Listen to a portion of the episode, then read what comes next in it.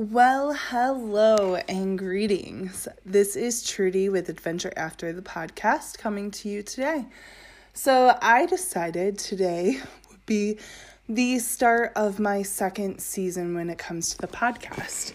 Um, as I last left off, I was in the process of writing my memoir, and I am happy today to report that November 1st, 2021 is when officially my book is available for sale everywhere. Um, I finished writing the book back in about June or so, and then it went through the editing process and so forth. And then eventually, once it was finished, going through the ed- professional editor and then the design of the book, which finished in August, which was really super important to me. Um, it's been waiting for today, for today to happen. And I chose November 1st because it happens to be All Saints Day. And since the book was written in as like a love letter to my entire family, um, and they are all saints and they've all passed away, and also Besides All Saints Day, it's also the Day of the Dead. And then also October 31st is Reformation Day, which is a big thing for the religion that I was brought up in, which is the Lutheran. Um, and so it all seemed really fitting to have it be on November 1st when I released my book. So it is now available on any outlet at Adventure After A Journey in Search of Me. Super proud of the fact that the book is like in solid form and it is available for everybody and anyone to read um, to purchase it so that they can read it. So it's available Kindle, Nook, um, so e e reading, or you can actually get a hard copy. You can get it through like Amazon, Target, or Barnes and Noble, or any other retailer that sells books. And you can also get it off of my own personal webpage, adventureafter.com slash book. So Anyways, I wanted to come back and kind of like let you know what's going on for me. Starting season two, I didn't want to just start a new season without a purpose and a point and so forth. And so what I've been up to is been interviewing some people to be able to share the adventure after and go with a theme in regards to what's going on, what I stand for, everything that I want to be able to put out into the world to be able to help people who are in places of hardship. And so I have been interviewing people in regards to like different things that they've gone through, whether it's the loss of a job, whether it's a loss of family, whether it's a loss to death, whether it's a loss when it comes to like actual things that are here on earth. So maybe they haven't lost um, people to death, but they've lost things in other ways that has really made them go through their own personal grief journey.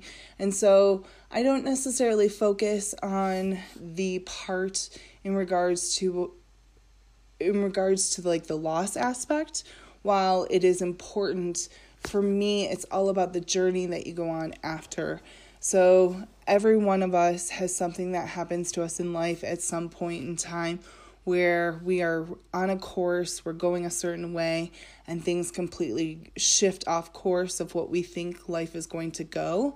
And it is in that journey of like rediscovering who we are and who we are since whatever shift has happened for us. And I really want to talk about those parts because that's the part that I really have spent my whole life being focused on is I couldn't control my family dying. Um, and I couldn't control any part of that, but what I could control was how I showed up to it every single day. And a lot of that gets discussed in my memoir, so please check it out. I would love for you to purchase and leave me a review if you like it. If you don't like it, um, privately let me know. Um, but I hope that y- you can somehow, in some way, see yourself through my story. Maybe not everything is exactly the same, but I do believe that we are so interconnected with one another and that my story, while it's mine, I think there's similarities that everybody else can pick up in their own lives. And I hear it when people share their stories with me about what's going on in their life. And I see the similarities of their lives in my own life. And so it's just how it keeps us connected and how we can like listen and love and support on one another. And so that's what I'm up to. So I hope you look forward to the interviews that I have with people coming up in the next several weeks um, in regards to just like their journey that they go on themselves. And if you would like to be a guest, I would love to speak to you. You can reach out to me at adventureafter at gmail.com. And that would be amazing to be able to hear from you and to be able to really be able to get you on the podcast and to be able to have a discussion with you and talk about your journey that you've been through and how you've gone on that when faced with hardship, how you've gone through that. So, I also wanted to share a little bit of my book since today is the day it's officially available for the world. Um, I haven't had a chance to get it on audio, but that is something that I do hope to accomplish is to have the book be an audio version because for me to sit down and actually read a book, it doesn't always happen, but I love audiobooks, so I know I eventually want to do that. So I wanted to take today and really read chapter three, which is still at the beginning of the story. And so if you don't know me, if you haven't been following close to my journey, that's totally amazing, but I just want to catch you up super quick.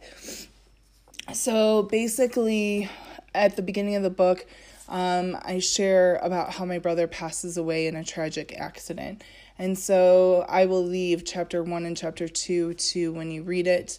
Um, it just gives a lot more detail and just getting the start story started. But chapter three is the one that I want to start reading to you today, and that just kind of goes into a little bit more about pretty much where I consider everything started for me and where life started to change.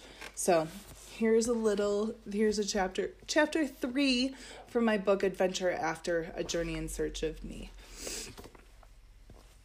To this day my 11th birthday is one that haunts me. I will never forget it. I already confessed to you that i don't really remember many of the details of my childhood. Therefore when i say that it is one that i will never forget what i'm talking about is the sinking feeling is not being about me my birthday was supposed to be a celebration of the day that I was brought into this world, but now it was about my brother, my dead brother. It was it was it now was a day of pain and sadness. The day that my brother's wake was on my birthday. I laid my eyes on my brother brother's lifeless body for the first time, but also witnessed my mom touch his dead body. This freaked me out to my core. Her wails of devastation haunted me. She even bent down to kiss his face. She was examining the side of his head that was not easily seen by people. With my lack of knowledge of how bodies are viewed in a casket, he was facing the opposite way. Due to the injury sustained in the fall, a special casket was used for the body to have his left cheek facing out towards the public. My mom remarked how they had done a good job of staging his body and that he looked good what I saw was that they used a lot of makeup to help his body look close his body closely resemble what he looked like in life. Commenting about how a deceased body looks is something I will never understand.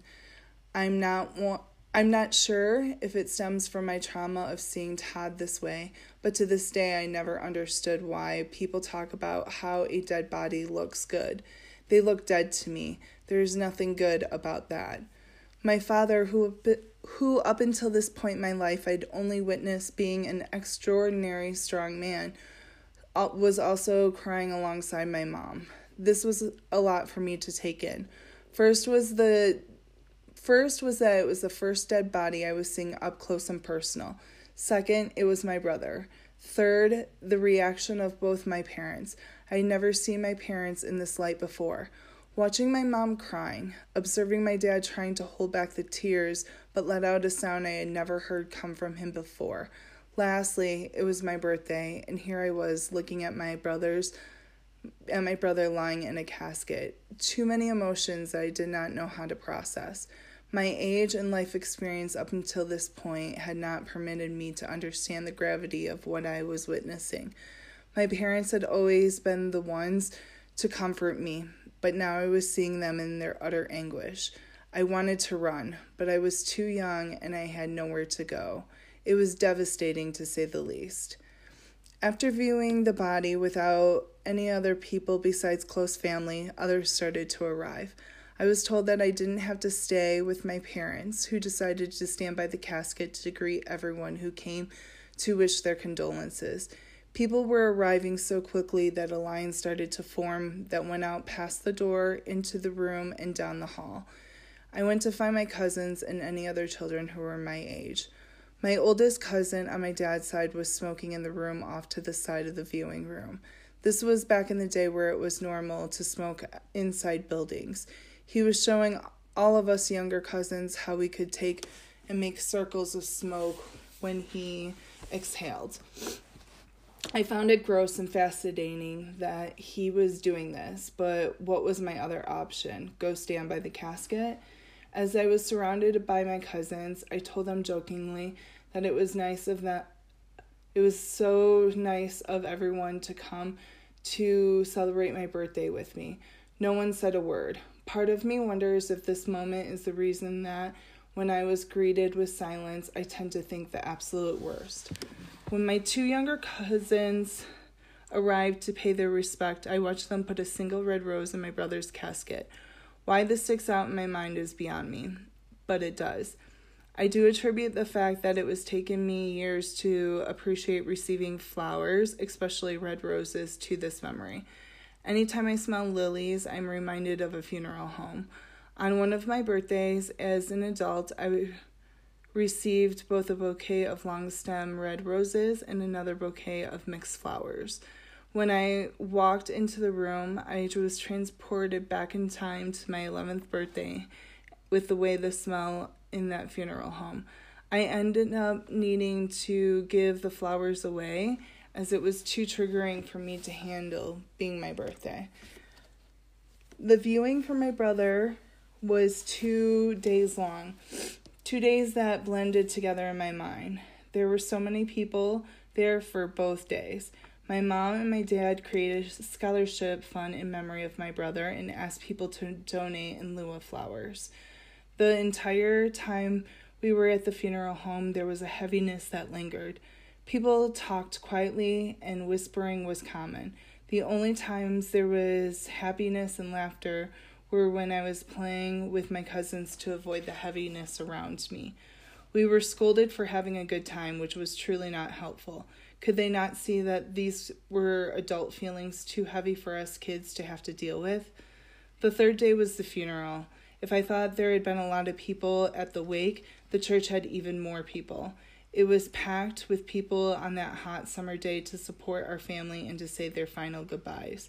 The funeral was held on 8 8 88. And at the beginning of the year, my mom had wondered what we would be doing that day. She never dreamt that she would be burying her own son.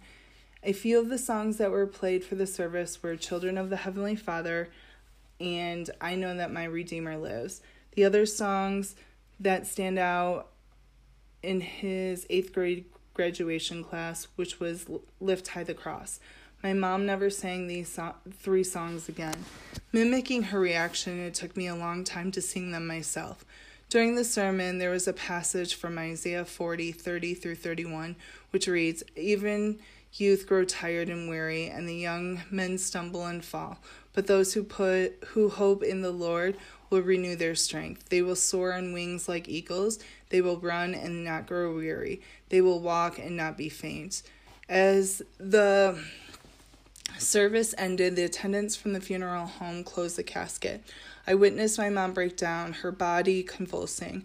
My dad tried to support her, but he himself was struggling to remain calm. It was a lot to take in. Seeing my protectors as devastated as they were while they were while feeling whatever it was that I was feeling. My body tightened in this uncomfortable setting. Talk about having no capacity to know what to do for them or myself. I took it all in and internalized it like an only 11 year old could. We followed the casket down the aisle and watched it be lifted into the hearse. We were there We were then escorted to sit inside the car, which, which seemed like a limo to me, directly behind the hearse. We watched every single person who was in the funeral home or funeral walk out of the church and then to their car. This is what went on for the longest time. Well, I had never met this girl before, but later we became connected. While we were while we waited, a little girl handed me a teddy bear through the window. I never met her before, but later we would be connected. She too had lost her brother at a young age. I hugged the teddy bear tight as it could, as if it was something soft to hold on to. It was nice to have something small to give me comfort during such an incredibly uncomfortable moment. What I didn't know at the time was this was the very reason she had given it to me. She wanted me to have something soft to give me a little bit of comfort. To this day, I have that stuffed animal, and it has given me comfort many times. There was a procession from the church to the cemetery where the committal would be taking place. Once we left the church parking lot, we had a police escort leading us the leading the way to follow by the hearse and then our car. As we went through the various light, police cars were there to stop traffic as a massive procession of cars made their way.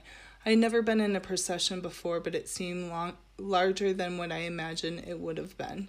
It seemed like an hour before we arrived at the cemetery since the cars drove slowly there. Once we arrived at the correct spot in the cemetery, we waited for all of the pallbearers to carry the coffin. The pallbearers placed my brother's coffin on a platform above a dug out ground. There were four green chairs placed directly in front of the coffin. There was a topper of the la- this was the topper of the last several days.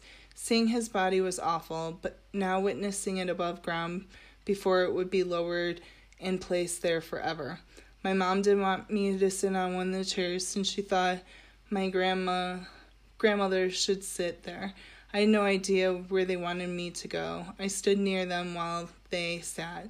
The committal was done as another little mini ceremony as the funeral was concluded. These last five days felt like eternity. However, this was just the beginning. And that is my chapter three of my book. And so that really just kind of starts the whole process in regards to um, the funeral and what it was like for me. And what was interesting is just remembering and recanting and trying to tell that story took a lot out of me because while it was like the details of his funeral, at the same time, it literally was the beginning. It was the beginning of how everything changed, how I had known everything before, and then how I would know everything after. And as I continue to go on the journey, I will share a little bit different parts of the book um, so you can like learn and read about it. Um, or not read about it, but hear about it.